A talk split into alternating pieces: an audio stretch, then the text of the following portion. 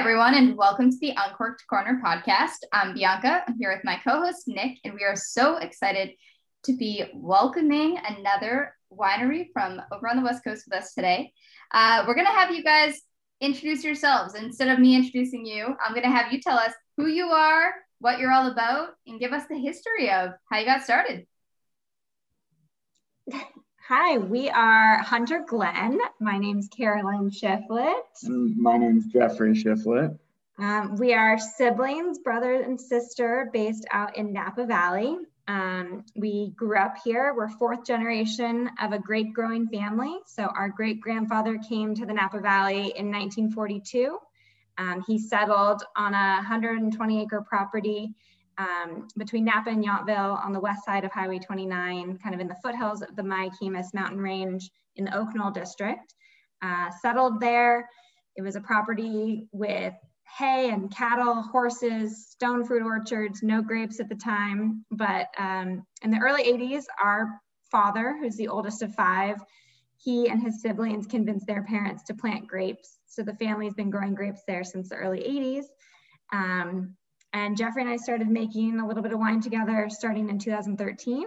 Uh, we figured, you know, we grew up here, our family grows grapes, maybe we should try our hand at making some wine. Um, really wanted to make something that we could share with family and friends and really kind of bring it back to our community here. After both kind of getting some perspective, after getting out of the Napa Valley, you realize it's actually not a bad place to come home to.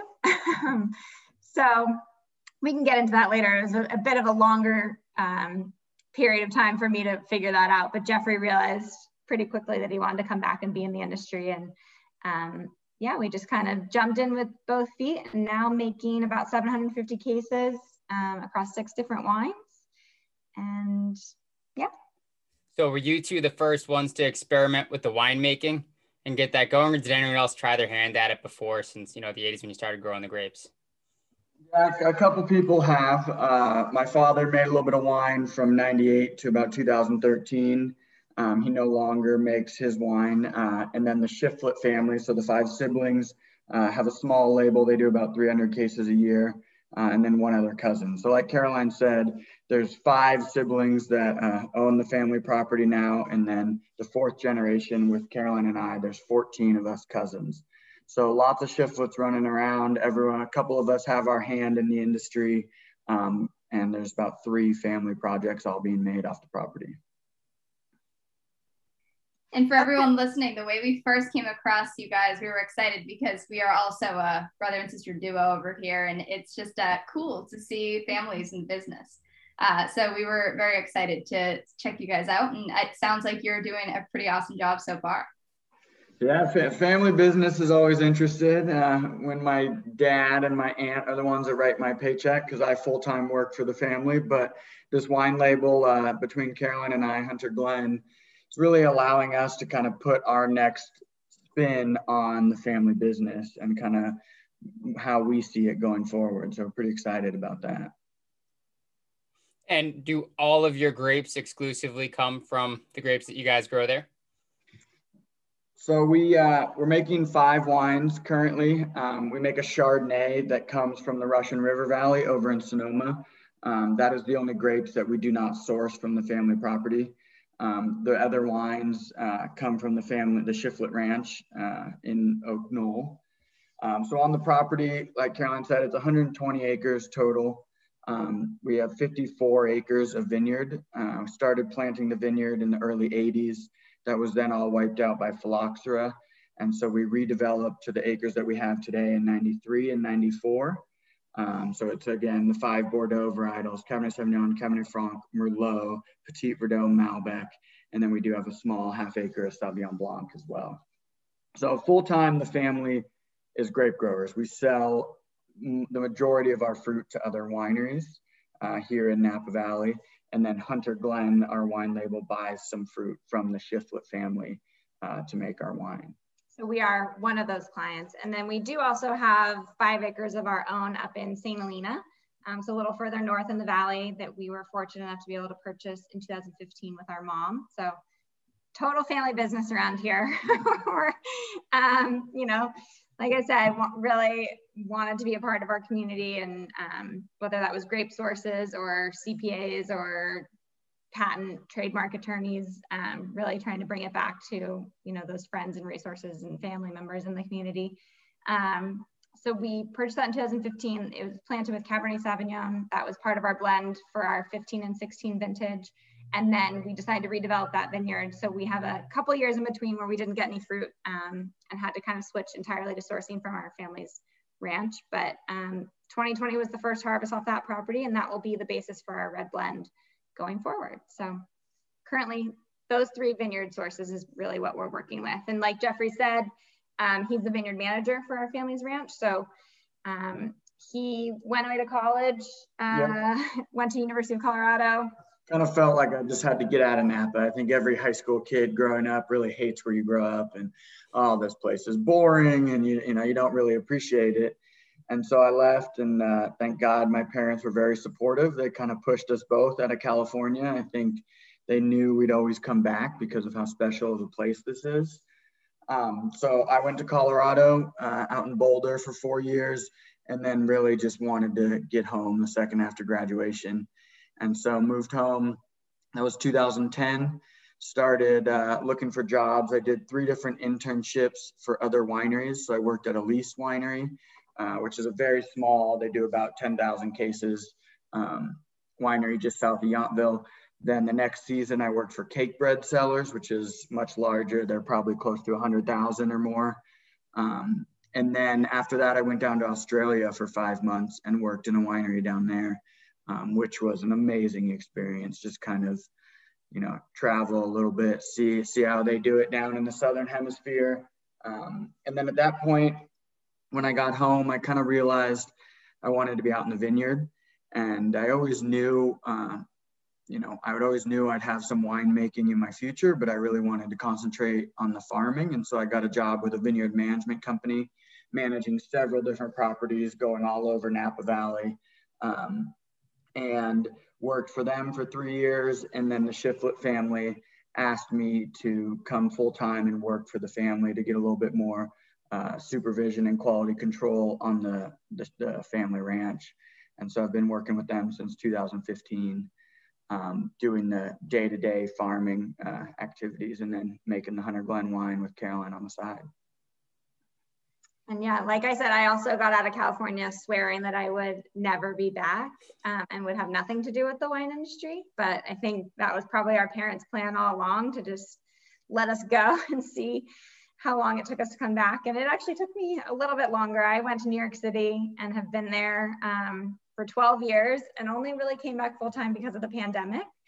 So um, I was kind of trying to straddle that bi-coastal lifestyle, but uh, Jeffrey's been asking me, you know, when I'm coming home for many years, and it was the universe's final push, I think, to get me back here. So it's been a great year, kind of both being here and really being able to push this forward. Yeah, so I mean, it, we hear that story a lot. It's funny. It's, you know, you go away from home and you come back, and I think in an area like where you are, it's even more prominent. Like, we talk to so many people, and anyone who moves there seems to stay there, and the people who are from there seem to go back. And I've been, and there's such a charm, and I can't even imagine what it must be like uh, growing up around that environment. Do you feel like, see, when you were younger, did you learn around that age about wine, about growing grapes because you had the family, or did you really not pay attention to the process of it until you were a little bit older, when you had a little bit more of an idea of what that actually was? I mean, I think for me personally, um, you're always learning. Wine was a big part of our family. It was always on the dinner table. It was always around. It was always talked about. And I was probably always absorbing it, but never really concentrating on it. So I probably didn't know how much I knew. Um, and I think, you know, as a kid, you're just out, you know, when we, we lived on the family property for several years, there were nine out of the fourteen cousins living on the ranch. And so we were absorbing everything about the place, but I was just riding my bike through the vineyard rows. I wasn't concentrating on, oh, it's bloom time, or, oh, it's coming into harvest, and knowing what it was. Um, and so I think once I got into the industry and started working, it all clicked and was like, oh yeah, this is what I've been doing my whole life. I kind of, you know, it all, it made it a lot easier to get into the industry and kind of jump right in with two feet versus slowly starting. I think I kind of came at it from more of the social aspect of wine. Like Jeffrey said, it was definitely always a part of our lives growing up in terms of being on the dinner table and having probably more exposure than a lot of people. But um, really, as I, you know, kind of came into my early twenties, realized how much I liked wine, food, travel, community, and how much all of those things overlapped and how they really brought people together to share in something that was so enjoyable. Um, and really wanted to kind of, you know, figure out how we could contribute to that, um, and, and try our hand at it ourselves. And when it comes to uh, community and kind of having people around to taste the wines, do you guys have anywhere that is almost like a tasting room or somewhere that people can come and sample your different wines and sit there and have some food or some drinks? Yeah, so we do tastings by appointment um, at Shifflett Ranch and Vineyards in Oak Knoll. Um, So we are uh, licensed to do tastings there through their winery permit. Um, and yeah, you'll sit down with Jeffrey or I, we taste you through our wines. Um, we, our mom makes these uh, addictive cashews that we serve with our tastings. And that's kind of, we're pretty bare bones, we're casual, you know, we'll talk to you as much about wine or as much about whatever else you want to talk about. Um, Jeffrey's a big hunter, so he's uh, always into talking about that. Um, But yeah, we, we are available for tastings by appointment. And I think something cool about our experience is, like Caroline said, it is either Caroline or I. We don't have any staff. So it's, you're sitting down with the owners, and we're really, I think the whole industry is kind of having a shift from those tasting room or tasting experiences where you go, you belly up to the bar, some random employee pours you a glass and walks away. We sit down with you for two hours. You're in our lives. We're talking about everything. Um, and it really, our whole goal is to make it so when you buy that bottle and take it home and open it for your friends, it doesn't matter what it tastes like. You're reliving that experience of sitting there. You're not smelling the blueberries. You're talking and enjoying it with friends and family. And that's really our passion and why we are in this industry, is because it's just bringing people together for, you know, good conversations and having some fun. And speaking of tasting rooms, we have some wine in our offices here uh, to do some tasting since we are all virtual. So Nick, do you want to kick off the tasting and we can walk through the different wines that we have, and then also the other wines in your lineup? We can talk through those as well, so everybody has a feeling for your full portfolio. Yeah. Sure. And uh, so as everyone that has listened before knows, and any of you that are new, I am not the big wine person here. I enjoy drinking it. I'm definitely the type to drink it around dinner and stuff like that, but I'm not going to be able to pull out all sorts of tasting notes and smells and everything like you're talking about there.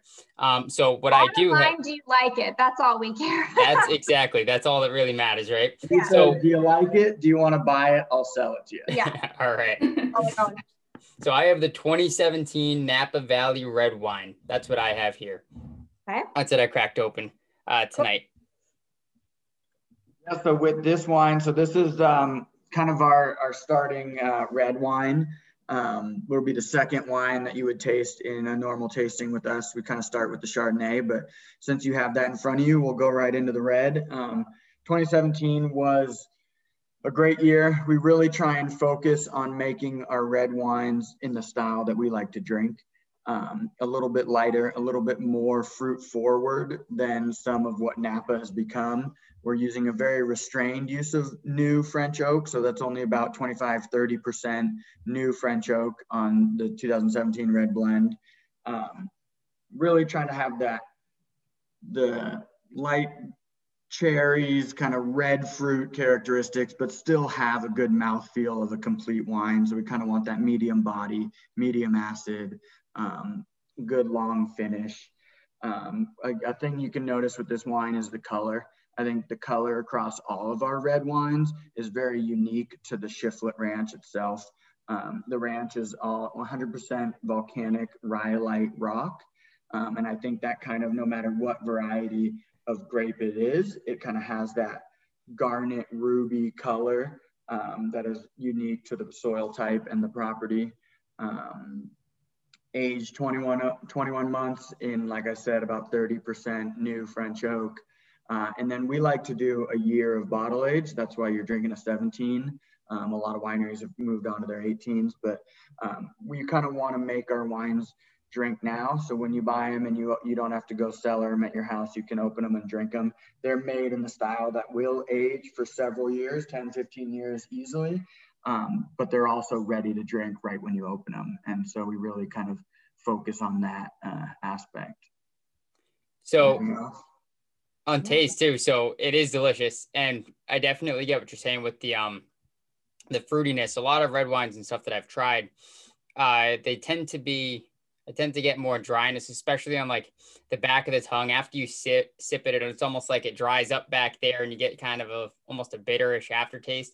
None of that with this. It's very, um, like you said, it's got just very, it's almost sweet and fruity in a way, uh, almost like some, uh, trying to compare it to something like a Rioja or something that I've had before, like a good Rioja, where it has a lot more of those fruity notes that I'm getting yeah, out of I mean, it. The dry mouth that you're speaking about, like that's all influenced by the amount of tannins. Um, and we don't really like to drink wines that where the tannins overpower the fruit or the acid. So really that's why we use kind of a pretty restrained new oak uh, program, keeping it, you know, on this wine, twenty-five to thirty percent, um, which just means that's the percent of wine that sat in a new barrel. Like for maybe those that don't know, after a, a barrel is used one time, um, it kind of diminishes the amount of oak flavor that it imparts into the wine.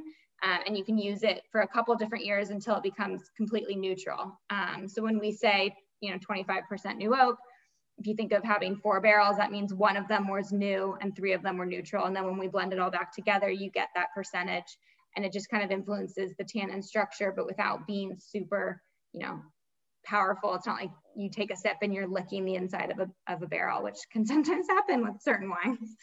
Um, when it comes to that aging, so you mentioned it's a year aged in bottles, and how long is it aged in the barrels? Is it about eighteen months or so with these? twenty-one months is is what we're working with at the moment. Um, and then the red wine is anywhere from six to nine months in bottle, and then our Hunter Glenn wines, our single vineyards, um, at least a year in bottle.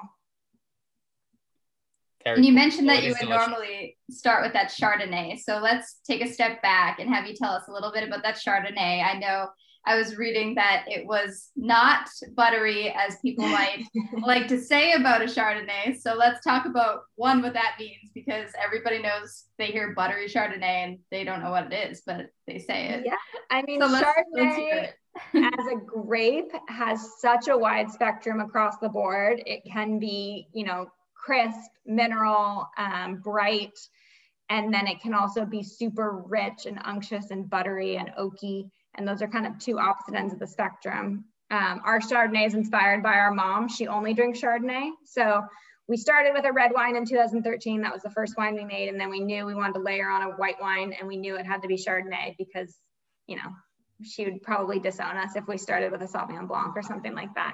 Um, so we, Jeffrey went to her. I mean, I guess. Yeah, I kind of started and I like, you know, I am not didn't go to school for winemaking, so I'm kind of flying by the seat of my pants on this stuff. And I asked her, you know, what do you want out of a Chardonnay? And she's completely uneducated in uh, winemaking and more just a drinker. And she said, I need something that's crisp and clean, but round and buttery, which are exact opposite ends of the Chardonnay spectrum.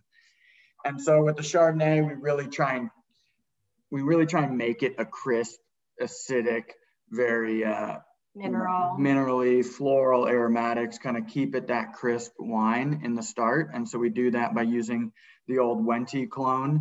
Um, and so with un under the Chardonnay grape varietal, uh, there are several different clones that can bring different aspects to the wine.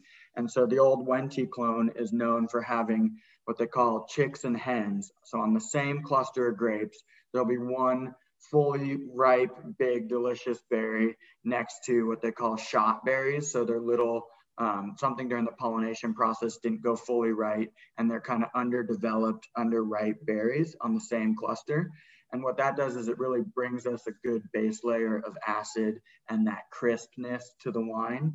Um, and then we make it all stainless steel tanks, really cold, slow fermentation. And that again, trying to just keep it as crisp and clean as possible. And then when we get into the aging, so then everything goes out of tank into barrel. Um, we do age everything in oak barrels, but we only do about ten percent new French oak for the Chardonnay. Um, and so now when we're getting into aging, the oak program, um, we also put it through a secondary fermentation called malolactic fermentation, where the second yeast eats malic acid and turns it into lactic acid. And kind of that, that plus the oak program is where you get that buttery roundedness of a Chardonnay. So if you were gonna make a big, heavy round Chardonnay, it'd be sixty, seventy percent new oak, one hundred percent malolactic fermentation. We're, we're rounding out, we do about ten percent new oak, and then we only do fifty percent of the barrels through malolactic fermentation. So we make it really crisp, round out half of it, blend it all back together to kind of land right in the middle. And my mom loves it. She does all our accounting and we pay her in wine. So she's happy, we're happy that uh, it all works. The most important part. And the other one that I have over here is the Cabernet Franc, which Nick and I were talking about. We don't see a lot of them. So I was intrigued to see that you had that. It's actually one of my favorite wines. And this is beautiful. I was tasting it while we were talking. Um, it has such a great flavor. It's a nice, rich flavor. I think it's very like smooth. It's very soft. I think it has a great finish. So can you tell us a little bit about the Cabernet Franc and what makes that different from other Cabernets that are on the market? Yeah, I mean, I, I wanted to send you those three wines because I think, you know, the red blend Chardonnay, those are kind of our two foundational wines, but then the Cabernet Franc is something that we just kind of fell in love with. And you're right, it's not, you know, the, the predominant grape that you see um, standing on its own too often. Uh, so we really wanted to stand behind single vineyard, one hundred percent Cabernet Franc. So this comes from Shifflett Ranch and Vineyards, our family's property. Um, and it is one hundred percent Cabernet Franc. We jump up to fifty percent uh, new oak, so a little bit more oak on this, but I think it just helps give it that structure that the grape needs um, to help kind of soften it and, and give it the right tannin profile.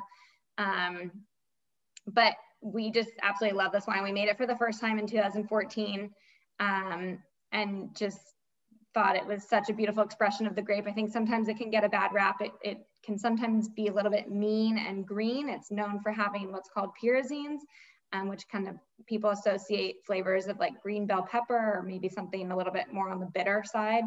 Um, but I think, you know, the, the positioning of this vineyard in particular, it's on a southeastern expo- exposure, um, super rocky soil. Like Jeffrey said, it gets a lot of sun all day long, and then you get radiant heat from the, the soil underneath. We're able to ripen on all sides um, and, and give it just kind of this soft, elegant expression. I think it leans a little bit more savory versus our other red wines, um, but it has this really beautiful, like kind of dark fruit backbone to it, all balanced with nice acidity um, and just kind of comes together in a really, I think, unique expression for it. Um, Your favorite, right? Yeah, I would say it's one of my favorites, or is my favorite, that and the Merlot that we make. Um, I'm super excited to do it as a single varietal. Um, like Caroline said, it's a classic Bordeaux blending grape. Uh, Cab Franc and Merlot is probably the most classic Bordeaux blend that you can do. Um, but it's got some great characteristics to it, and we kind of want to showcase that. And I think the Shifflett Ranch allows us to do that because there's not that much good Cab Franc out there. And I think that's why you don't see it um, as much as a single varietal, because when it's great, it's an amazing wine, but when it's not, it's a little bit more on that harsh side. And you, and then in that, those wines, it adds a lot of character and, and backbone to a blend. And so it is a great, you know, you, you can have great uses for it on all sides of the spectrum, but we really find that this wine stands alone and is really amazing. And Caroline, you mentioned loving food. So what are some of your favorite foods to pair with your wine lineup that you have? I mean, one thing I love about our wines is I think they all stand on their own. It, they're not these big, bold wines that you have to have a steak with to cut through. Um, you know, they're, they can be enjoyed entirely on their own. Um, but I think, you know, red wine and steak, obviously that's a classic easy pairing. I think Um, and we make a, a beautiful Syrah that's the perfect barbecue wine. Um, I think the red wine too, like, you know, just easy drinking with hard cheeses and charcuterie. It just makes like a, a perfect pairing. And then Chardonnay with Um, you know, obviously fish, but, you know, buttery scallop dishes or um, creamy lemon pasta, those kind of things, I think are all great pairings. Hey, Nick, I heard uh, Sirocco is a barbecue. Looks like you have something new to add to your plate there. Yeah, I'll be. You're a big barbecue guy, Nick? I am. I yeah. can. I'll talk about it as much as I can, but yeah, big barbecue guy. Uh, mm-hmm. On the hunt for a new smoker for this year so I can get after some new stuff, but uh, uh-huh. definitely I love making brisket, ribs, all the uh, classics there. Yeah. Um, anything like that. Yeah, you should check out. I have a, a Green Mountain smoker. It's kind of like Traeger, but different yep. brand. But I'm looking Green Mountain, it. and we had a, I don't know if you guys have ever heard of the Strength and Scotch podcast. We had them on as well. They're big barbecue guys, barbecue enthusiasts. And they were telling me about the Grilla grills. Grilla. And I'm looking uh-huh. at those as well. Um, so I'm between either of those. I think those two are going to be the best bang for the buck value wise. So that's yeah. uh, what I'm looking for. Definitely going to go a pellet this year. I've tended to go with the offset smokers, like classic wood. But uh, right. where I'm not always, you know, around, like we have them up at uh, my girlfriend's lake house where the smokers are at now. So, you know, when you're up there and you're going on the boat and stuff, I don't want to always have to sit there and babysit the wood all day. So. Yeah. Yep.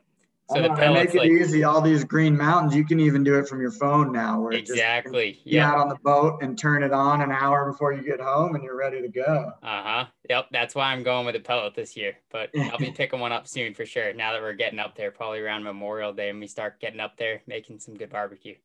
There you go. Yeah. I mean, the wines, are, I mean, that they're great wines to just kind of hang out and drink. Uh, we like to call our Chardonnay a porch pounder because you can really just sit there on a hot day. It's crisp, it's cooling, uh, it's really uh, easy to drink.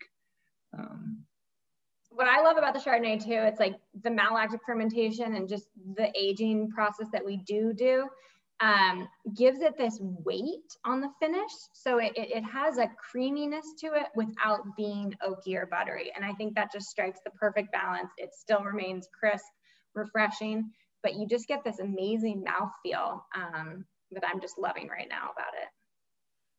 And when it comes to the aging, so I know you mentioned there's the percentage of new oak that you use. For the remainder of that, do you pay any attention to what was in the barrel before aging? Or is it all stuff that was aged the same wines prior that you're trying to use to kind of maintain flavors? Or do you, do you ever mix it up like uh, with uh, different wines, like something stronger, like more of a sherry or something like that, or even more whiskey, like pre-used whiskey barrels or anything like that?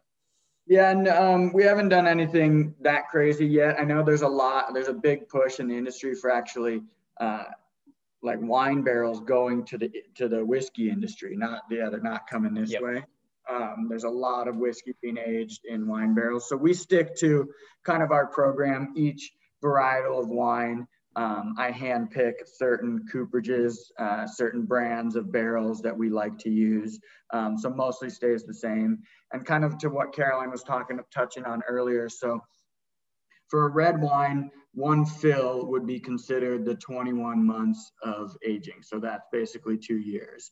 Um, and in that two-year process, you're absorbing about seventy percent of that barrel's life and the, the oak influence that it gives on a wine.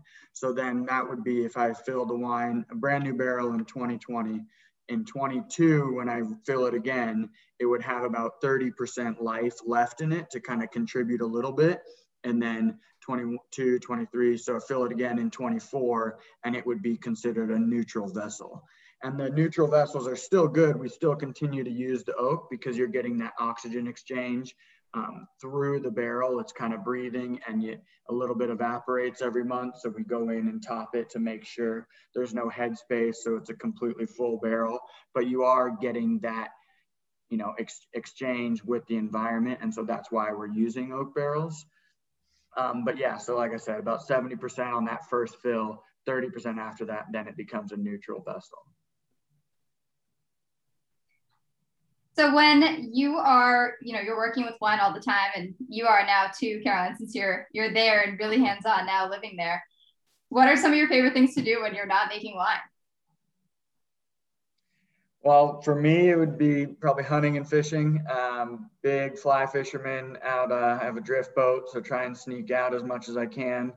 Um, really realizing now that the career I chose is just killing my hobbies, because summertime uh, and then into fall, when it's the best fishing and hunting, is just our craziest year time for harvest. So um, I'm switching. I do a lot of duck hunting, kind of work six, seven days a week from about February through October. Um, and then November, December, I really try and disappear, uh, slow down work, stay with the family. Um, skiing, duck hunting, get get out of here a little bit, and then recharge and get right back into it for the next year. Bianca's fiance is a big uh, hunter. I haven't, I've dabbled a little bit in it, but I really think I'd enjoy duck hunting. I have to get more into that. I do a lot of uh, skeet and trap shooting. Okay. So I already kind of, I guess, I enjoy that. And I think translating that and getting some uh, good food out of it too, I think would be a lot exactly. of fun. Exactly. So. We love, Caroline loves to do a duck dinner for us when I bring it home. Um, and the other aspect of it is I have two dog, two hunting dogs um, that are fully trained for hunting. And so now it's kind of shifted from, I don't care about killing the ducks. It's more about getting the dogs to work and watching them retrieve. And, you know, maybe they, they go on that blind retrieve and find the missing duck. And that really means more than coming home with seven or eight ducks. Um, besides when Caroline harps on me for not letting her cook them. Mm-hmm. I mean, I would just, my passions definitely lie in the culinary pursuits, cooking, entertaining.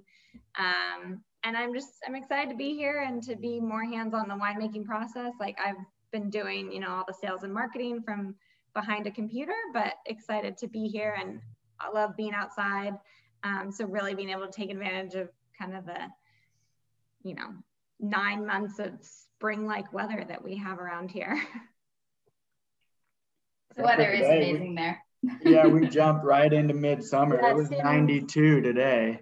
Wow. Uh, so very, you know, should be seventies right now, but we are uh, dry and hot already. So we're kind of changing our mindsets for the farming year, really uh, concentrating on saving water wherever we can and kind of setting the vines up for success. Uh, knowing that it's going to be a really, a really dry year. Up here, it's more like nine months of winter. Right, that's the truth. That's all right, though. I'd love to come ice fishing up there and do some, do some of that stuff. Oh, yeah. Well, lots of that. Great. Uh, we're right on the ocean, too, so we got plenty of, up here in Maine, a lot of striper fish and stuff like that. Oh, yeah. uh, I never really did that when I lived in Boston. I had a lot of short, like bass stuff, you know, growing up, but I've been trying to get into that more. And that's a, it's a whole learning curve trying to get into it. It's tough when you're going off the shore and trying to find them, but. You know. I know, I got, I have a, I have a college roommate who lives in New Jersey and he goes up uh, your way all the time, striper fishing. And he's standing chest high and crashing waves in a full wetsuit, catching thirty, forty pound fish right off the beach, which is yep. pretty crazy. Yeah, it's wild stuff to see, but hopefully uh, I learn a bit now that we're up here and uh, I'll get into it. And that's another good way to put some food on the table too. I love yeah. it. That's one of my favorite pastimes, especially in the summer when the weather's nice and everything. You can't beat fishing. Yeah. Well, thank you both so much for coming on tonight. We enjoyed the wines. We had such a great time talking to you. Uh, before we wrap up, why don't you tell us where our listeners can find you online, on social media, and where they can get their hands on your wine? Yeah. Um, so we are at hunter glenn dot com. That's H U N T E R G L E N N, so two N's. Um, and we have shopping cart, we ship, you know, nationwide. Um, so you can definitely find our wines there. Um, and then, yeah, come visit us. Like I said, we do tastings by appointment. Um, you can reach out, there's a contact form on our website, or you can email me at caroline at hunter glenn dot com. And then we're on Instagram at h g estate. Great. And we'll also have links in the description below for anyone listening as well. So you can just go right down there and click it. It'll take you right to everything. Awesome. awesome. Thank you guys so yeah, much. We you. appreciate, you know, getting our, our story out there and helping us build our brand. Absolutely. You. And you'll be seeing us tag you on social media and our, our home food pairings. Um, so yeah, thank well, you so much. Please come visit us whenever you guys get a chance. Yeah. Absolutely. The valley's opening back up. We can feel it. People are... People are starting to, to come back, which is a really nice feeling. Yeah, I think there's a trip in our future, hopefully. Hopefully, yeah. Coming soon. All right, thanks again. Good night, guys. Cheers. Thank you. Bye. Cheers. Be sure to follow us on social at Uncorked Corner and on the blog at uncorked corner dot com for a taste of more food and beverage content. And if you enjoyed the show, don't forget to leave a comment, subscribe, rate, and review on whatever podcast platform you prefer. Thanks for listening.